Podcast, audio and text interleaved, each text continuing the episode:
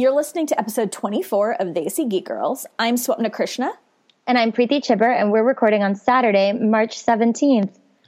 And it's been a minute. It's been, yeah, it's been like I was I was updating our document because we operate off of a Google document. And it's been a full month since the last episode. Like our last episode that we recorded was Saturday, February 17th. Oh my God. So it's been like exactly one month. And you may have noticed we have not put out a second Lord of the Rings episode um, because we are trash. I specifically, I think, am more trash in this respect. It's just things have been busy and it's just, it's hard to get. Um, it's a long movie. It is a long movie. It's hard to get time like, together to do it. We are going to do them. Like, it's not that we're not going to do them. It's just we're taking our time. I mean, I need to re. Can I tell you the story of the night that I watched the Two Towers for our, for our potential yes. podcasting? Um, I had a drinks thing scheduled that night, so like my friend wanted to come back and watch Two Towers with me, and I was like, "Totally, you can totally come over. We'll watch the movie after we'd had several drinks." And we're sitting in a car, and we're like, she calls her husband to be like, "This is what I'm doing," and I hear her on the phone go no, I know I've never seen Fellowship of the Ring. And I was like, it's like, what? Well, why do you want to see the two towers? I was, so then the next 45 minutes are me like drunkenly explaining the plot of Fellowship of the Ring to her. And our poor driver was, I'm sure he was like, oh my God, like, I don't care about this. Wow. So then we like sit down to watch the movie. And she's like, this is so cheesy. I didn't think it was going to be so cheesy. And I was like, you need to leave. It's not cheesy. It's wonderful. Did you explain to her, though, when you were explaining it about the, how the ancient boundaries of Gondor are not the current boundaries of Gondor? well, she was like, at one point, I was like, and that's, I was like, he's from Gondor. And she was like, you're making these names up. And I'm like, I'm not. Have I have I said, told this story on the podcast about how my dad calls both Gandalf and Gondor Gandorf? No. Yeah. Maybe. I don't remember. Tell it again. Well, I mean, that's the story. that's amazing. That's the story. I mean, there's no real story. I don't know why he does it, but he calls both Gondor and Gandalf Gandorf. Gandorf. Yep. That's my dad. He's he's quirky if you're listening, Dad, hi. My, my parents. I was telling. It. I was telling Preeti this. My parents listen to this podcast sometime, and it's always weird because I don't know when they're going to listen, and it, I don't record thinking they're going to listen. But hi, mom and dad, if you're listening. okay, but there's been some really great news this past uh, this past month for Desi people. Yes, Oh my gosh, so many like Desi people being cast in big deal and, things and as leads, not like as like the sassy best friend, like or the nerdy best friend. Yeah. Like as leads, which is I like really amazing. So we've got Rekha Sharma, who's a personal favorite of mine. She was in um, Battlestar Galactica, and she was also in guest starred on Star Trek Discovery. So she is a lead in a new Ursula Le Guin movie, Le Guin movie uh, The Telling, which I have not read that book, or if I don't even, I will say I'm not super familiar with. I've read a few of Le Guin's books, but not a ton of them. So I, is The Telling a book, or is that like based on a book of a different name? Do you know? you are asking the wrong okay. person. All right. so, but it's good, good news. Like, be more likely to know the answer to this question. Yeah, good news. But it's good news regardless. Good um, news. Um, then we have one of our absolute favorites, Tia Sircar, uh, who you may know as the voice of Sabine in Star Wars Rebels. She's also in The Good Place. The Good Place. Um, she's going to be in Zach Braff's new show, uh, Alex Inc., as they play a married couple, it looks like. Um, and then that's kind of older news, but that I think it's there have been production stills or something from it. Like I've started seeing pictures this in the past couple. And now it feels like they're ramping up the promotion a lot. Yeah. I feel like I'm seeing it a lot. And uh, Preeti, you want to tell us about the next one? So the next one's kind of a really big deal. Um, my brother Vinny Chhibber, who is an actor who I probably have mentioned before, uh, got cast as a series regular on a new CBS pilot called Redline, which they haven't picked up yet, but it's been announced. The lead is Noah Wyle from ER, and I am very jealous. Yes. Um, it's got a cool cast. It's produced by Greg Berlanti and Ava DuVernay. Um, it looks like it's gonna. It's like an. I think it's one of those hour long dramas.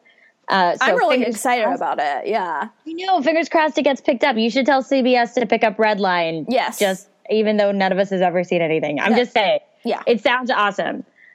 Um, another exciting announcement: Sarayu Blue, who is on No Tomorrow and uh, is in the new movie Cockblock, got cast in a new, I think as of yet untitled pilot that's produced by Amy Poehler, Julie Anne Robinson, and Aseem Batra.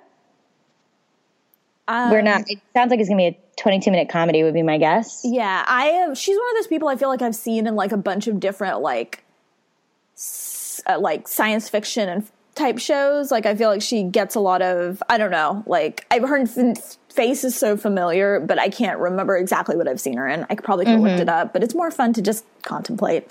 Yeah. um, and then Hannah Simone from New Girl, yeah, was cast in The Greatest American Hero which is a remake of an old show, I think.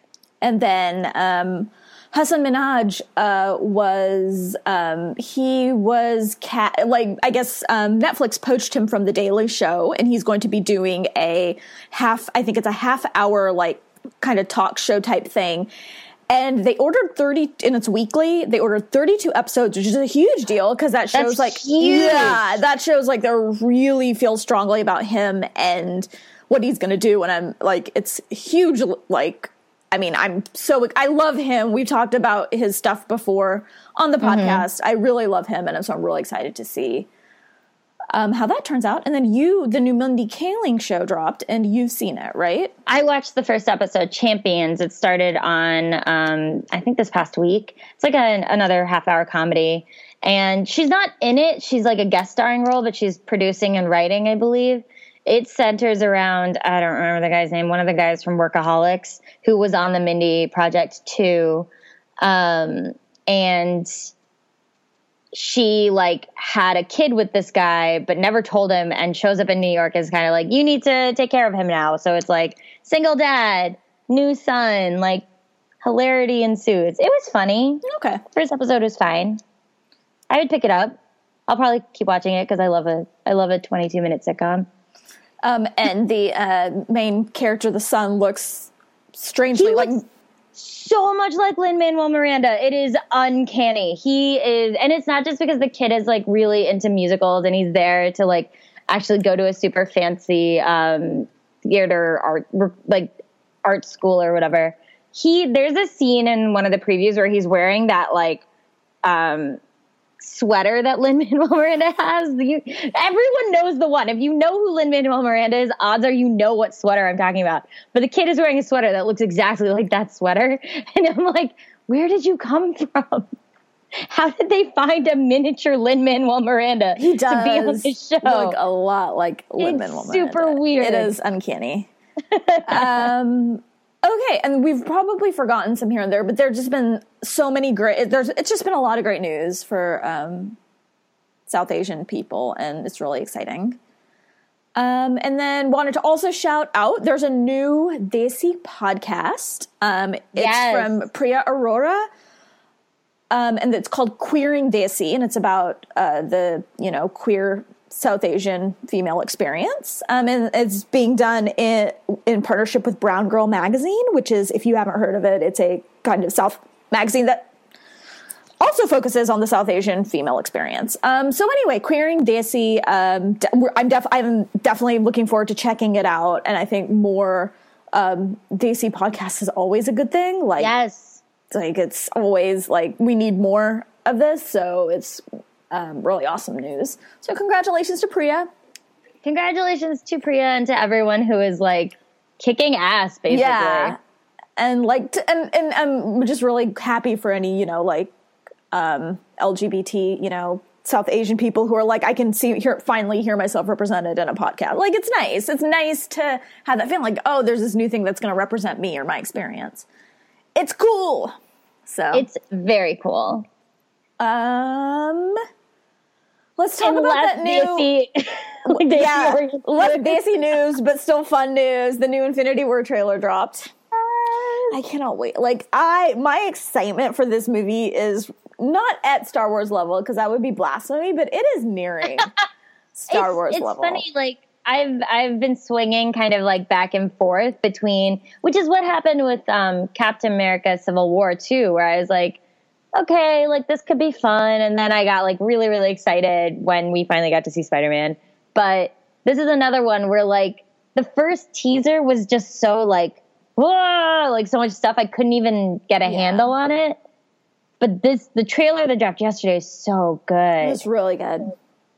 It was like, and they moved the date, so the date is earlier. Yeah. To um, April 27th. I believe. Yeah, and Um, there's just so much going on and like ju- i mean with the sheer number of characters like you it, it, that's i mean if nothing else that's why they had to break it into two parts you know? Like it's just there's clearly so much going on. I'm so excited that it looks like the final battle is going to take place um, in wakanda and i'm super excited about that. Yeah.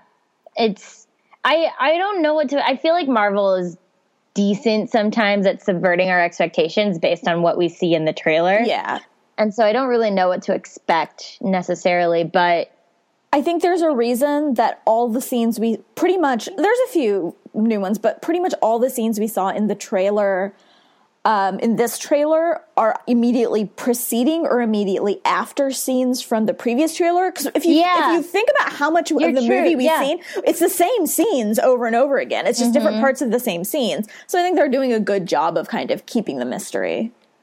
Yeah, yeah, I agree. I did the two the the two things that I loved a lot, of course, were I love the like exchange with Peter and Doctor, Doctor Strange. Strange, again, yes. Whatever, Doctor Strange. I loved that moment. And I love that Uh, Doctor Strange just is like, uh, like I am not, a, I was not a fan of Benedict Cumberbatch's Doctor Strange. I'm not a fan of, like, just generally, just not a fan. Yeah. But he, like, the look he just gave Peter was really good. It was like the the patented like, why is this Yeah. child superhero talking to me? Yeah, it was really good. It was very Doctor Strange. I really enjoyed that. And I actually really love the sequence of um, bearded Cap like fighting Thanos With and the Infinity Glove. You don't often see Chris Evans as Captain America like with rage. He tends to be like a fighter who is like I am right, I am correct, and so everything I do is with the perspective of like I am doing good work. Yeah. But it's not usually emotion focused. It's very in that dispassionate. way. Yeah, and so that sequence of that scream, oh, I loved it. I was like, yes.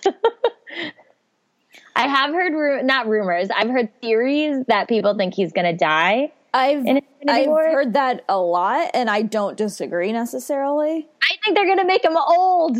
I would love that. I mean, I would love, really like you said, Cap. I think people are going to have to die, if only because the Marvel Universe is too freaking big at this point. People are either going to have to die or retire. Like, Yes. I mean, like Hawkeye. I mean, I would be surprised, honestly, if they didn't bring him back for this movie for even just a scene. But um, I don't think like I people are going to have to either die or retire because they're trying to pass on the torch at this point after this Yeah. movie, and Yeah. it's just too big and too expensive at this point. It's going to be interesting. Yeah, I'm, looking I'm forward to it. I'm I got my tickets. Um, Ryan's in. Um, he's traveling that week for work, and um, I told him the day it comes out, and he's like, "I think I'm traveling." I'm like, "Well, I'm going without you then." Like, I am not waiting. I'm not waiting, but it turns out he's coming back like Friday during the day. So I was like, "Okay, I can wait from Thursday night to Friday night. Like that, I can do. I can just stay off So, Twitter for yeah. the one day." So We'll probably have our episode up that weekend. that weekend, hopefully. my guess. Yeah.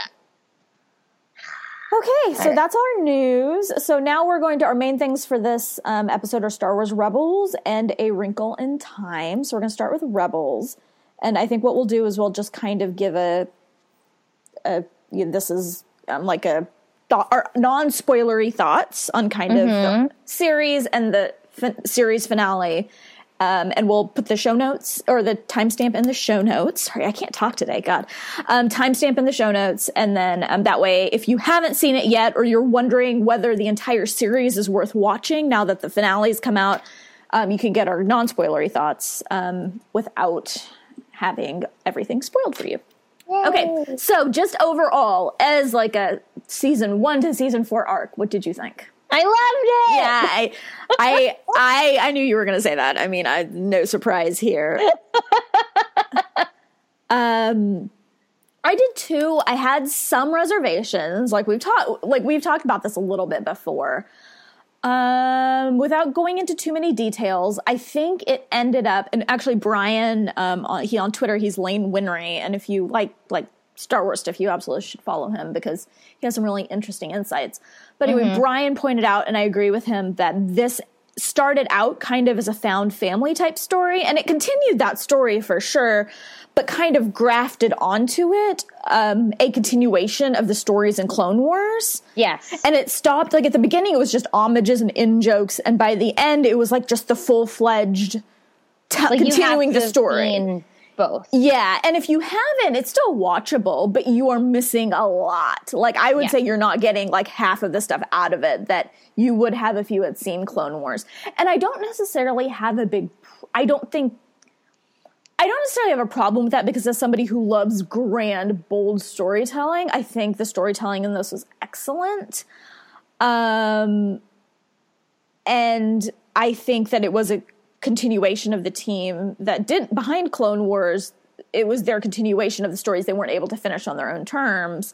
And I am glad to see that as a fan of Clone Wars, but as a person who really wants things to be accessible and to not mm-hmm. tie, like, for a lot of people I have encouraged, oh, you don't need to see Clone Wars, just pick up Rebels. And now I'm like, oh, I wish I had just told you to go watch Clone Wars, but then that's like asking someone to watch five or six seasons. It's six seasons, but I did find a list because Clone Wars, I think the difference between Clone Wars and Rebels is that you don't have to watch every single episode no, of Clone don't. Wars. There's a lot of filler There's in there, whereas there's not a ton of filler in Rebels. No, there's like, a couple of episodes a season that are one offs. Yeah, but like overall, there's a like long running story throughout the four seasons. So I did find a list of Clone Wars episodes that some kind person um, put together of recommended Clone Wars episodes if you're going to watch Rebels because there are a few necessary arcs.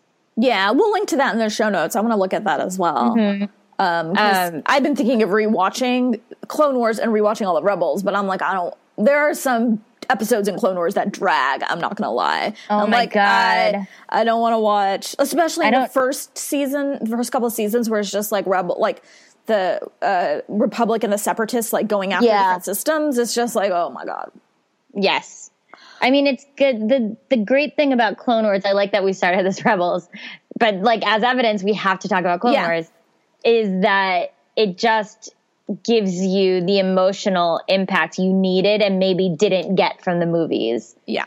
Yeah, it, it gives the movie's emotional impact, I would say. Like, yes. I have a very different yes. experience having watched, like, our rewatch of the trilogy um, is, I think, the first time I'd rewatch, or the prequel trilogy for this podcast is the first time I'd watched them since um, watching watching Clone, Clone Wars. Wars. and my reaction to them was very different than mm-hmm. previously. Um, okay, so I think that's kind of a non-spoilery. So we're going to get into spoilers now. So if you, um, you know, stop listening, fast forward if you don't want spoilers. okay, so now spoilery. What did you think? Oh my gosh! my gosh. Okay. Um. Yeah. I so I, this is the thing. It's like this deep breath because it's four years, which I recently started rewatching the first season um, in the last couple of days actually of Rebels, and the characters came so far, but like in that really wonderful way where you don't notice the growth as it happens. Yeah. So all of a sudden, you go from Ezra has always been one of my favorite characters. Yeah, Maybe he was not one of mine at the beginning. I know everybody gave me so much shit for liking Ezra, and I just want to point out that he became uh, wonderful. But I am a sucker for a coming of age story. Yeah, like yeah. I love it. So Ezra's whole story is coming of age and balance and all of those things. And so I really, really loved his arc and yeah. his growth. And I really liked how Dave Filoni handled him existing in the same universe where Luke Skywalker is the last Jedi and the and the savior of um, the rebels. Yeah because I agree. That was a big question, right? How can Ezra exist in a world where we have the original trilogy that tells us one story? Yeah. Yeah. And they I think they did a good job of like like I know that epilogue was jarring. I loved it. I loved but I it. loved it. Yeah. And I don't often say that about epilogues, but I did really, really love this one to give us what we needed without necessarily grossly shifting the relationship we already have to Star Wars. Yeah. My issue with the um with the finale, I guess okay, my issue with the finale is kind of my issue with the whole the series as a whole. So I I rewatched it um because Ryan had never seen it and I'd been talking about it and talking about it and talking about it. So finally he was like, okay, well, let's watch it together. So I rewatched it before this like like two months ago. I we just binge watched the whole thing longer than that, but still we binge watched the whole um series and a, I was struck by how good the long form storytelling is. Yes. Because serial storytelling is so good and you just don't can kind of realize it in these 30 minute chunks, but the serial storytelling in this is so good. A, but B, af, it starts becoming, um, and it kind of starts as halfway through season one. There's kind of two stories going along, and one is the rebellion, and the other is kind of force lore and these stories diverge and come together over the course of the series. Um, and I think people from the chatter I've seen about the finale, people engaged with one or another, but not necessarily both at the same time. I think you're one of the rare people that engage with both at the same time. Right. Um, I liked the Force lore a lot more than I liked the kind of found family rebel story. I liked that story. I don't want to make it sound like I didn't, but I was invested in the Force lore. Like I was invested right. in like what is this? What is happening? Like that is what kept me coming back um, week after week versus if it had just been the found family story, I would have probably just binge watched it all at once and not worried about watching it episode to episode. And I yeah. think, so I think that last, for example, for me and for Ryan in that last episode, we were both like, are, we were both like, I am so disappointed because like it all dealt with, it wrapped up the, you know, one story very well without giving any, and of course, Force is an ongoing story. I mean, you, there's never going to be any closure on a story like that, no matter how big this universe gets, because it's no, an ongoing story. Not. But some closure as to what happened or some explanations, because they delved like with the the second, I think the second last episode where Ahsoka comes back, they delve really deep into Force lore. Oh my gosh. Like then they introduce so many new concepts and that just kind of leave you hanging. And like there's no explanation and no like it's so like they delve really deep into the Mortis stuff, which if you were confused by the Mortis stuff and haven't watched Clone Wars, you can just watch the three episode Mortis arc of Clone Wars. Yeah. And that is like where all that stuff is introduced. But like there was so much going on and I don't feel like we got a lot of explanation for that until the epilogue, where it was like, all right, well, you don't get a lot of explanation, but you get some closure at least. Yes. So, um, so yeah, I mean, the Force lore stuff is interesting because if you think about the original trilogy, where literally nothing is explained. No. Like, there's no explanation. There's a grand tradition in Star Wars of introducing concepts with no that explanation. have no explanation. Because the minute they tried to give us explanation, like midi chlorians, which midichlorians were an explanation of where the force might come from. Everyone was like, uh-uh, no, no, no, thank you. Yeah. We're not interested in this because that's too scientific. We don't, it's Star too, Wars is magic, not science. Exactly. Star Wars is a fantasy. And so to introduce like reasoning, like a, whatever yeah. behind the stuff is it, it loses the magic somehow and that's not something you want. Whereas in introducing the like lore and the mythology behind it is fascinating because that's open to interpretation. Yeah. We don't know what any of that even when you watch the clone wars mortis arc you have no idea what's the, like, going on. you don't know what's going on before or after the arc. You know that there are there are like um narrative devices used that you can understand, but you don't know what they mean. Yeah.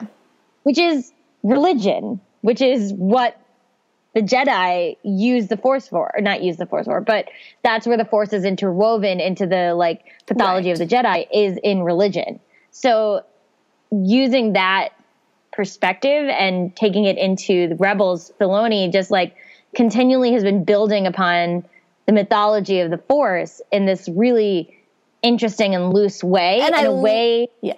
I was just gonna say, I love yeah. the direction he takes it because he takes it in such a mystical, fascinating direction, and I love it. And what's interesting is that that's how the Jedi use the Force. Like the pathology behind the Jedi way of the Force is that it's a religion, and the Force is interwoven into that religion. Yeah. And so Filoni building these small pieces that can be contextualized and decontextualized into whatever sort of story you want to make of it is very much how religion exists. And that is fascinating because he's literally creating a religion and a mythology in real time for us to watch. Right. But using characters who are having to use it in the same way we are. Right? Like they don't know the difference. They don't we're it's very much like putting us in the position of the characters. Fascinating storytelling. Right, it is. And I think it's actually very effective. Like, I think he does a really good job giving you just enough information to where you're like, whoa, what is going on? But not so much where you're frustrated by the lack of explanation. But I, that being said, I think if it, he hadn't had that epilogue, at the if they hadn't done that epilogue at the end of the finale, I would have been frustrated because it's oh, like, oh yeah, you have to ha- you have to show that those threads are going somewhere. It's not yes, so much I that I need an explanation for them, but I need to know that they are heading somewhere and you've got some sort of plan to continue unfolding all this. Well, yeah, story wise, in terms of the characters themselves and what they physically experience on screen, there needs to be a narrative there. Yeah.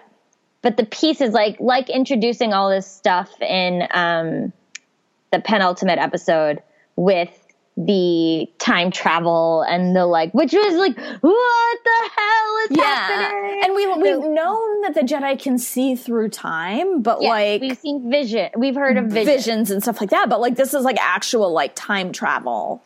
It's like a, it's a space. Yeah. Which is which is it a like that's the question. Was any of that like quote unquote real? Was that actually a physical space? was like Ezra alone in a cavern?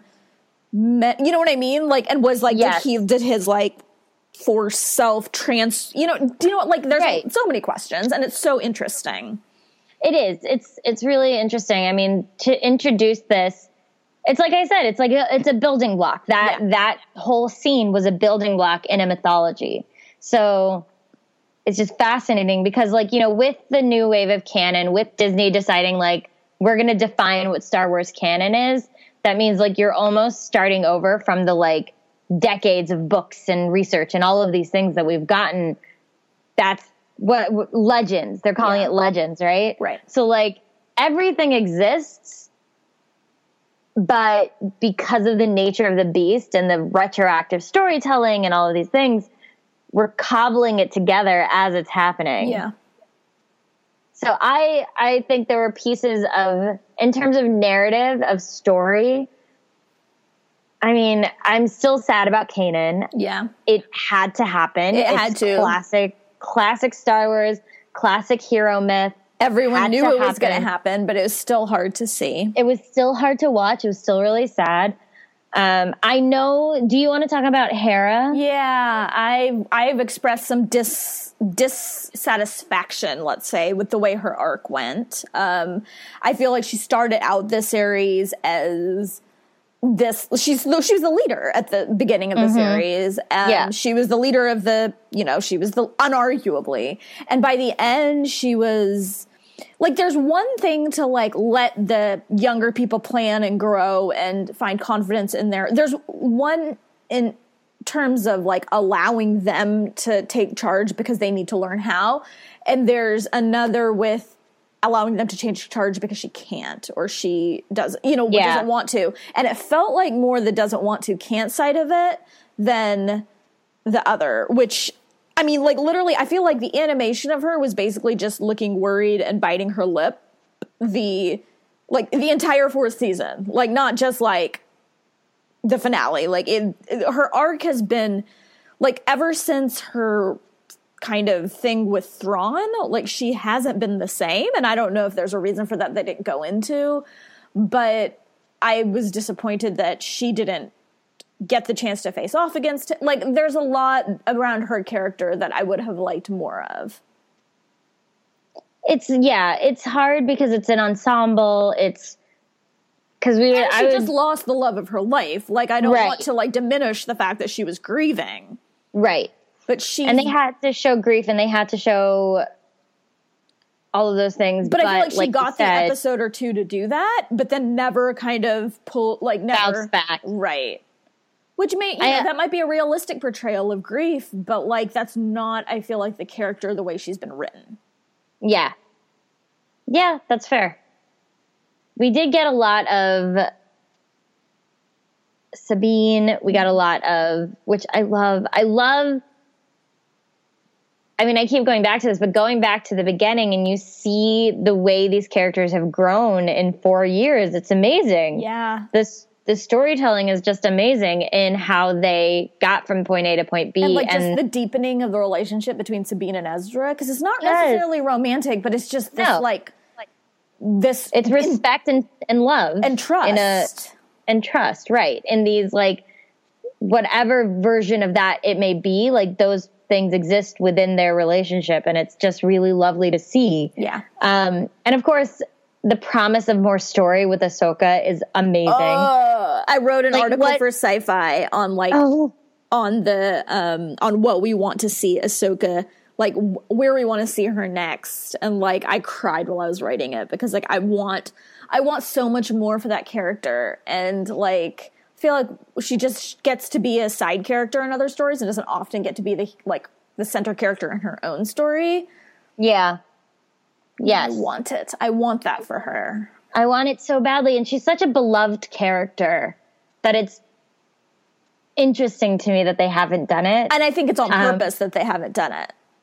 Right. Like I don't feels, think it's that they de- de- they don't value the character enough. I think it's that they value the character so much that they want to figure out how to best use her and sparingly is often the best way because it keeps her mystery a little bit and there's a that right. means there's a lot to fill in later and keeps her open but we're going on five years since ahsoka has had a series that truly showcased who she is and her story and it's at some point it's like you have to give us more. Yeah, like there was a really excellent like E.K. Johnston novel, Ahsoka. I would love to mm-hmm. see more books.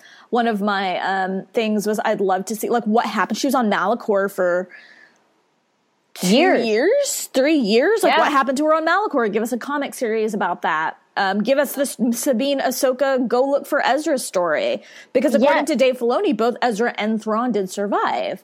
So where are mm-hmm. they? Are they mm-hmm. together? Are they like buds now trying to survive? Like what? Like, where, what's the deal? What's, what's the happening? Deal? Um, and having at some point, like I understand that the nature of Star Wars is that there are the movies, there's then there's the extended universe, but Ahsoka had such a deep relationship with Anakin that they have to pull in the rest of the Skywalkers and their relationship to Ahsoka at some point. Right. Like one of the scenes I wrote that I want to see is I want to see Luke going to Ahsoka and like acknowledging their relationship and the importance yes. of the, this person to his father. Because at the end of the day, Luke can cry all he wants about his dad, but he didn't even know his dad. This is a person, right. Ahsoka, like, was like, Anakin's little sister. Like, Ahsoka is the last person alive who truly knew and connected with Anakin Skywalker. Yeah. And so like, um, I would just I want to I want to see in between them where he like tells her about like the redemption. She deserves it. She does, and they, she, she deserves the, it. She gets the chance to like mourn, you know, because she did have her chance to mourn Anakin when she thought he was dead all those years, but then had to grapple with no, he survived and this is what he became. And I just want her to get right. the chance, like that closure. And I want to see it. And I, like, you know, they're going to do fill in um, books now that we know what happened to Luke. They're going to start doing fill in books. And I want one of those books to have a scene like that. Yeah. Yes. So, or, you know, there's no reason Ahsoka can't show up in episode nine. I'm just saying. I would, There's no reason. Yeah, yeah. No, agreed. Like, having her show up and she's not a Jedi. She left the Jedi Order. So that's not an Resistance issue. doesn't negate the title of the last movie. Just let her be there. She can be really old, but let her be there. And there's nothing, and people keep telling me, like when I say things like this, that, oh, she's too old. How do you know? Like, Chewie's been alive for three trilogies. Seriously. Like, like we don't know. I don't think that it has been established how long to grew to live. Like, why can't they be longer lived species? There's no reason for it. Ugh. Justice okay. for Ahsoka. I know. Every, everybody, like, just on the record, we love Ahsoka and we want more Ahsoka. Yes. Um, Zeb and Kallus. Oh my god. Okay, so I have to talk about this a little bit because like I was so there is a big fandom around Zeb and Kallus that I didn't know. Yeah, this. which which was a big deal because Preeti didn't know about this, but I knew about it. I think because they talked about it the Rebels panel at Celebration. Yeah, yeah, yeah. Um, there's a big fandom around like Zeb and Kallus being a couple, and so one of the jokes during um the panel was that for because that's when they announced that season four would be the last season that uh, Zeb and Kallus were going to retire together on a planet and start a family, and like the crowd like whooped and whatever. And they basically did, except they did start a family. And I'm so like, I'm just like, make it explicit. Like, it wouldn't have been hard. It's where you're like, children's media companies just need to be better. They but just need glad, to be better. I, am, I, I, did love that ending for them that he like went to yeah. Lasat and they like accepted him and he realized he hadn't actually killed all of them. Um, I'm a little uncomfortable with how fully Kallus has been redeemed, given how yes, you know what I mean. I'm a little uncomfortable with that, but I'm just gonna put yes. that aside because, like, you know, I it want does, I want there is, to be redemption for people, even for people who do terrible things. But that doesn't mean we forget about the terrible things they did, or that like, those things don't matter tell us that like he didn't commit a genocide is thank you for letting us know because that was hard yeah but but doesn't but it also doesn't mean that like I don't know. That was that was his intention to commit a genocide. Right. So exactly. like it doesn't it doesn't negate the action or the intent. Right. But as a viewer, it makes you feel a little better. Right. Um Zeb and Kallus, who else have we I think I think that's everyone. Yeah, I do wish that we'd gotten a glimpse of not I don't know, no, that's not true. Not a glimpse. I wish we'd gotten mention of the characters that they knew. You know what I mean? Of the characters that the ghost crew knew in um like Lando or like oh. Leia. And just like an acknowledgement of like, oh, these are people we knew and we didn't realize were going to be big deals. And oh my God, they were actually really big deals in the rebellion. Yeah. You know what I mean? Just a recognition of like. Like in the epilogue, like, I wish we'd gotten like a, a, like, the ghost at Scarif. Because the ghost is at Scarif. Like, I wish we'd yeah. gotten that, like, in the epilogue. Yeah, I like mean, we had shot. acknowledgement that like she fought in the Battle of Endor, or like whatever but just just I know that there that people want these to be con, like distinct series, but they are in the world. But I don't. Like I they, don't think. I don't think. As long as they don't rely on one another to be understood, there's no reason you can't mention connections. Yeah, I you know agree. what I mean. Mm-hmm. Um. Yeah, I think.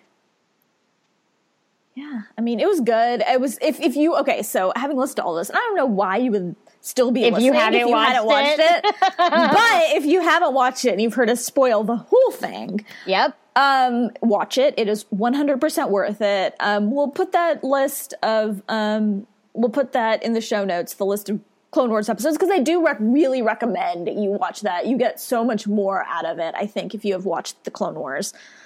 Um and yeah. That's yeah. that's Rebels. Okay. Good. I'm sad it's over. Yeah, I and, can't wait for more. And I can't. I, I there's gonna be. I mean, they're gonna have more. Dave Filoni's already kind of hinted he's working on like the next Ahsoka story. He's hinted things. He will not confirm anything. No, which is frustrating as hell, but unsurprising. But, so. but unsurprising. So they're working on something. God knows when it'll happen and when it'll whatever. If we get an Ahsoka Sabine like buddy cop series, I'm, I'm gonna be super it. psyched about yeah. it.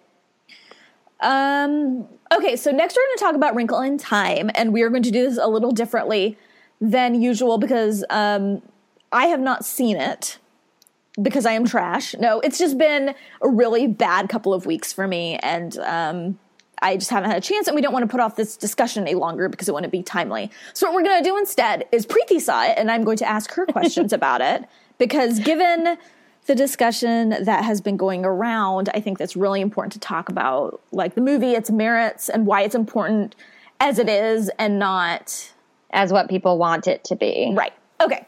So basically, what did you think? I liked it.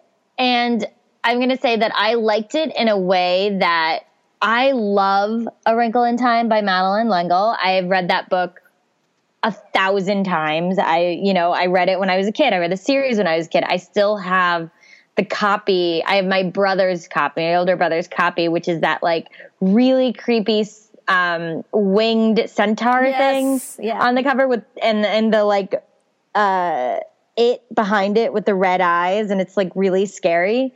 Um from and it says like my brother's handwriting like Vinny, age seven. It's very cute. But like I love this book. So I liked the movie as a fan of the book. I liked that this was truly, truly a Disney movie made for children. Like this movie was for nine year olds. This movie was not for nine year olds and adults. Yeah.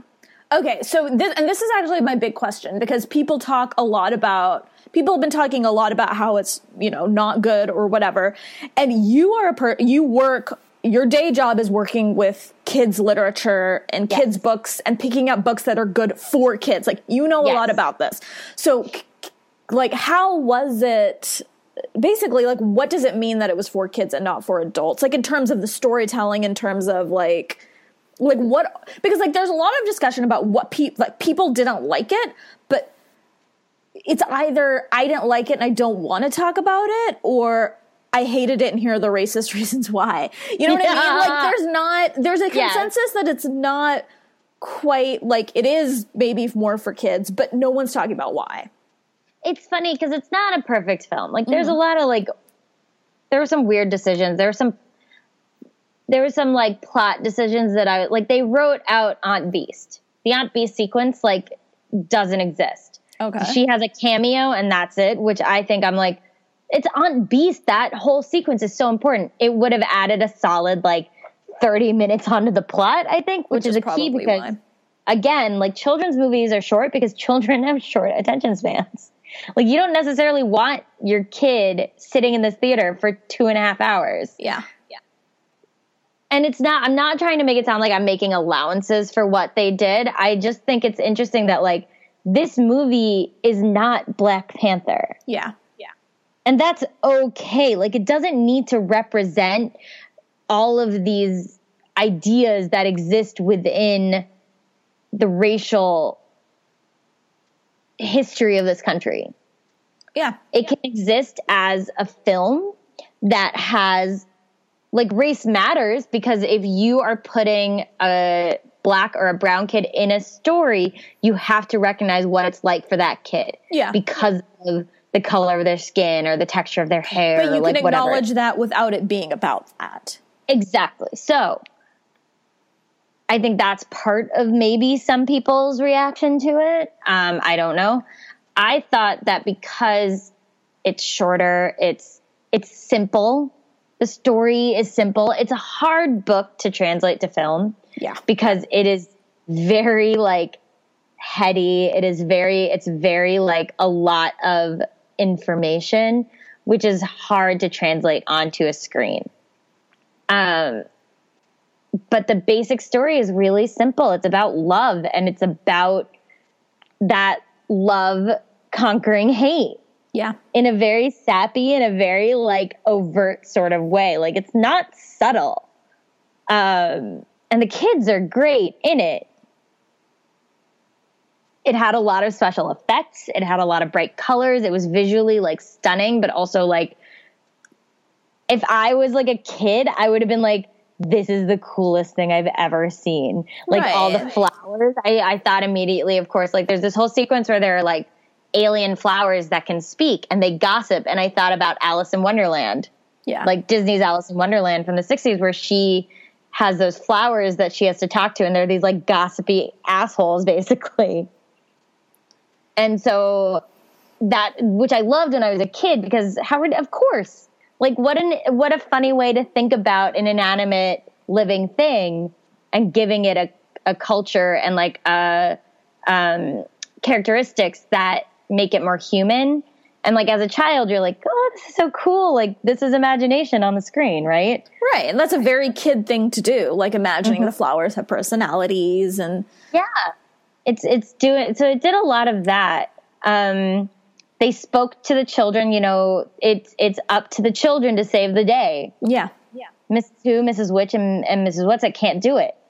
They they don't have the capability to stay on Camazotz. Yeah. And yeah. so it's about the children. It's about the children saving their father. It's about I don't know. It just it just to me was like if I was a child and I'd seen this, I would have loved it. I know I would have loved it. And um, kids think at a different. They think may, may, they make decisions more slowly than adults, especially mm-hmm. serious decisions. So I would imagine a movie like this would reflect maybe move at a slower p- pace than yeah, know, and, and, the so Avengers. Meg, like yes, you have Meg, Meg, who in the book and in on on screen is uncertain and her self-esteem is hurting and she's angry and she's sad and like she has to deal with all these things while these while the story is telling her that she needs to be the hero. And you know, that's part of the reason that you need that Aunt B sequence really is that Aunt B sequence is where Meg really comes into her own and if, really Okay, so like, expl- let's say somebody's seen the movie but hasn't seen the book. Um so or read the book. The book. So there's a sequence on Camazotz where Charles Wallace has been overtaken by it. He, you know, um, they can't get through to him because he is fully, he thought he could beat it and he couldn't do it. Um, and so Meg's father, Dr. Murry, tessers them away because they're all hurt. There's no way they can win. He tessers them away to the planet where Aunt Beast is, but Meg was hurt the worst. So she needs the most caring. And she wakes up and it's this whole sequence where she's so upset and she's so angry that her father would take them away, that all these things. And Aunt Beast, who's this alien who cares for Meg and brings her back from the brink, kind of solidifies and helps her understand that she needs to be the one to save Charles Murry and it has to be about her love for him. Because the only thing that can counter hate and emptiness is love. And it's where Meg finds herself and becomes herself, basically, the hero of the story that they have been telling her that she needs to be. So it's it's a little hard because it shifts so quickly in the movie where Dr. Murry tries to get them out and Meg makes a conscious decision to stay, which some would argue shifts the character. Like she doesn't have that push. She just figures it out, which mm-hmm. is a mm-hmm. little different, but I get it. I understand. There's like for t- time constraint as well as right. you know. Like um, I, but with people like comparing this and Black Panther, Black Panther, while it's an amazing movie, it deals very directly with the history and pain of race like very in a pain like it, it, it times it is painful and it mm-hmm. acknowledges that that is a very and in some ways i feel like people it, it's an extension into movies of any movie, like comparing these to any movie that is directed by a black person or has black main characters has to be a painful story. Do you know what I mean? Exactly. Like, cause like yes. this is something I complain about all the time with adult, um, Indian literature. Every, any Indian, almost any Indian adult story, there's very little genre, um, South Asian stories that are for adults um, mm-hmm. It's mostly all literary fiction, and those literary fiction stories are heartrending and heartbreaking and all about pain and suffering because mm-hmm. those are the only stories that get published. And it's like, why do the only stories about people who look like me? Why are they all just about pain? And I feel like it's the yep. same thing, but extending into movies, and that's not the way this should be. Like a kid should be able to see themselves on the screen in Meg Murry without having to deal like and sure acknowledge the struggles of, you know, of course, of like I've I read somewhere that she has um, some issues with her hair. Meg Murry. Yes. Yes. Um, and it's not. It's it was done so subtly and so just like recognizing that this is a thing that's real. And like you can do it very subtly and incorporate in this case the black experience or the south you know whatever experience you're trying to incorporate without dwelling on the pain and it's just yes. really frustrating to see people pitting these movies against each other because besides the fact that they have black directors and black characters they have nothing in common no, they're they're they're both like genre. Yeah. But they're for different they're different age levels. Different audiences, different stories. Like, yes. Children can experience and enjoy Black Panther, but that movie I, that movie's PG-13, isn't yeah. it? Yeah, I think so. Like I'm pretty sure A Wrinkle in Time is like G or maybe PG. Like there are different age levels that are expected to experience and enjoy these films. They were made with different age levels in mind. And black, like they're both Disney, but they're both d- different audiences. Yeah. In terms of age level, it's like when you're talking about books, like, of course, a seven year old, if they have the reading level, can read as high as they want. But if they don't have the like experience or basis, they may not get the thematics behind an older book. Yeah. And like vice versa, like whatever. So this is like, if Black Panther's the young adult movie, which is made for like slightly older children, like Wrinkle in Time, is the like middle grade novel. Yep. It's like for like that book is right. That book is a middle grade book. It is for kids who are like eight to twelve. And so the movie is very much for children, and it's for children And who are now who are now in this amazing story where like a young black girl saves the day and saves her brother and saves her family. Yeah. I do want to point out because I freaking love Calvin O'Keefe. Oh my god. Like the kid who plays Calvin is so cute and like so like this dopey lovelorn puppy that just so deeply is clearly like head over heels for Meg. Oh. Ugh.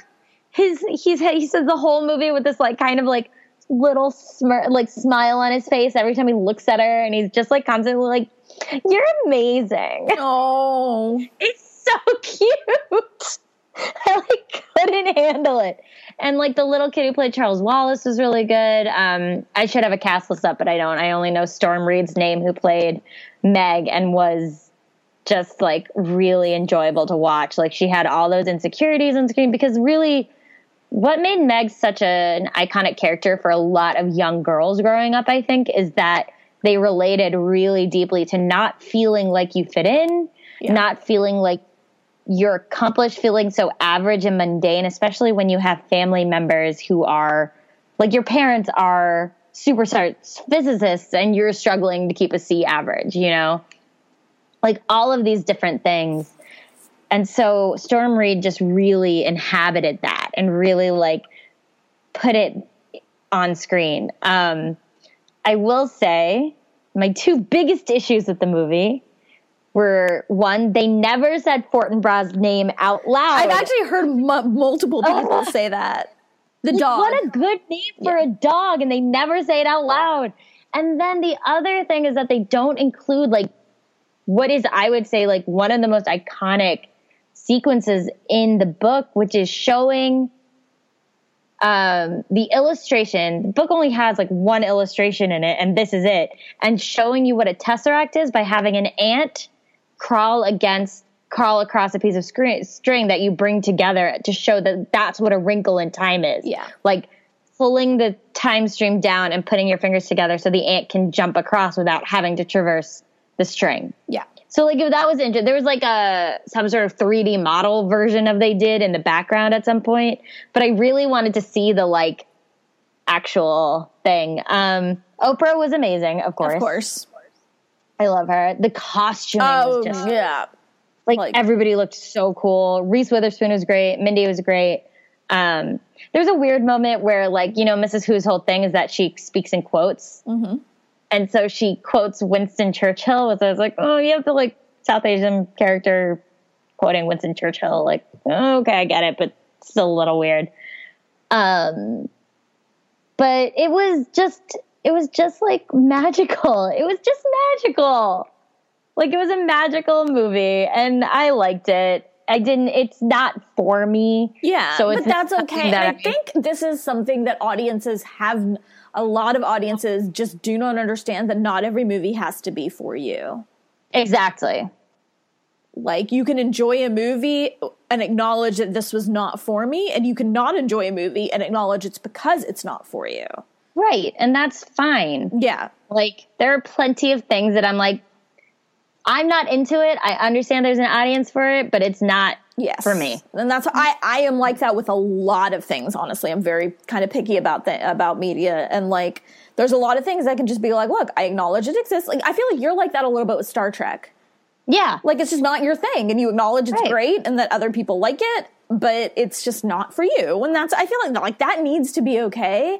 And I feel I wish people would be more okay with not everything being for them yeah i mean it's hard it's hard for it's harder for some than others yep so yeah there. wrinkle in time totally if you have kids take your kids to go see it it's really do you pretty. think younger kids wouldn't like young young kids would enjoy just the colors and stuff it's a little scary at okay. some points actually not as scary as the book like the whole it sequence on Camazotz is terrifying. it's in the book it's like super yeah. scary, right? Yeah. The movie's not okay. The movie's not that scary. Like it, I like, wonder if like my nephew would enjoy who's like he's uh, going to be 3. Like I wonder if he would enjoy like just like the who what's it like Mrs. Who says like the bright colors. Maybe. I think there's a lot of like contemporary stuff that he'd be really bored by. Maybe if he's like 6. So wait until it comes out and then just show him like two scenes. Yeah show him all the scenes with with the three of them uh, on the different planets. Um, but okay, so that's a wrinkle in time. Yeah. Um, all right, so now wrapping up. So the things we love. What do you love? Oh my gosh. Okay. So two two avenues through which I have been spending my time lately are through sitcoms as usual and cartoons because I also love cartoons sitcoms. Brooklyn Nine Nine is coming back tomorrow, and I'm super excited because if you're not watching this show, it is amazing. It is like truly ensemble, truly like the jokes are always funny, always like they never something that I'm not sure we've talked about on the show before, but the importance of comedy of not punching down. Yeah. Like you always punch either, up, yeah. right? Like you always punch up. You always like, and Brooklyn Nine Nine is very good at that. In addition to other shows that I've been digging are Superstore, which is if you've ever worked in any type of retail industry or service industry, like watch this show. It is so real. It is just about employees in a big box like like retail store, and it's hilarious. Um, and then Speechless, which is about a kid with cerebral palsy actually employing an actor who has cerebral palsy uh, and kind of the, the comedy that you find in a life in a family that it, that exists like that and it's they have you know disabled writers on staff they are so that's why the jokes are good and the jokes are not about the thing they are about the experience which i think is what makes it yeah funny. there's humor in any situation but it, yes. there's it's are you making fun of the person or are you making fun of the like like there is of the, of the, absurdity of what happens in life right like and that is relate, universally relatable as well mm-hmm. like even if you don't have that um, right. uh, okay let's see. really quickly the cartoons. Naruto. I don't know why but i recently like got back into watching naruto. And like i know how it ended. I, I it's like my longest running fandom other than like Harry Potter is Naruto. It looks really daunting because it's so many episodes. but I still recommend watching it because I love it. And then Adventure Time also comes back tomorrow for its final like six episodes, I think. Um, and that is a show that will like surprise you with its comedy, but then will make you cry. And you're like, this show is for nine year olds. Why am I crying? uh, and Over the Garden Wall, which I rewatched recently and is a limited, like 10, 10 minute episodes on Cartoon Network. It's like Elijah Wood is the lead voice. It's haunting and weird and funny and like has great music and definitely recommend it. Okay, that's what I've been watching. Um, I was like, I have not been watching anything. Like, I don't even know. Like, I'm like, what have I been doing with my time? Um, I'm still rewatching Frasier because I'm trash and the show is trash, but I'm enjoying it. Um, and let's see what else. I've been doing a lot of knitting, um, just because I that's the thing I picked. Started trying. I started tried it out like in the last couple of years. And I've really been enjoying it. Um, and then Keeps your um, hands busy. Yeah, exactly. Like I have trouble paying attention to TV. Like I don't pay attention to TV, and I end up like playing on my phone or um, my computer. And so, and I've been making concerted efforts to stay off um, Twitter and the internet in the evenings and on the weekends. Like I try not to check in at all. Um, so knitting helps with that. And then um, let's see what else. Uh, oh, we're rewatching some of the Marvel movies in anticipation of Infinity War, so that's been fun. Um, we watched half of Thor 2 last night, and Ryan fell asleep, and I got mad because you know how I feel about that movie. He's like, it's so bad. I'm like, I know, but it's so good. And so, um, um, okay, and then so we're adding a little new section to talk about because I feel like you and I have always got a bunch of stuff going on. So what are we working on, Preeti? Oh my gosh. Um, so my book is the book I'm in, the anthology I'm in is coming out in June, June 26th. You guys should pre-order it. Mm-hmm. Um, I'm really proud of it. There's some big news coming on that front soon. Uh, and then I have a few sci-fi articles that went live this week. One is how Jessica Jones, the series, not necessarily the character, but also kind of the character, has failed people of color. Um, so I watched all of Jessica Jones season two last weekend and was pretty disappointed. Um, we don't often talk about things we don't like on the show. If we don't like a thing, we tend to just decide that we're not going to spend time on it. Yeah. Um, but this is one that I watched it and I was so upset at the treatment of people of color that I decided to write about it. So there is an article on syfy.com uh, and in slightly lighter news they also posted an article i wrote about how tom holland is definitely built in a factory because he is too perfect. Yes. Um, because i am a woman of many tastes uh, and lastly, if you are in New York City and you are a writer who identifies as being from a marginalized background, there is something called the Kweli Conference.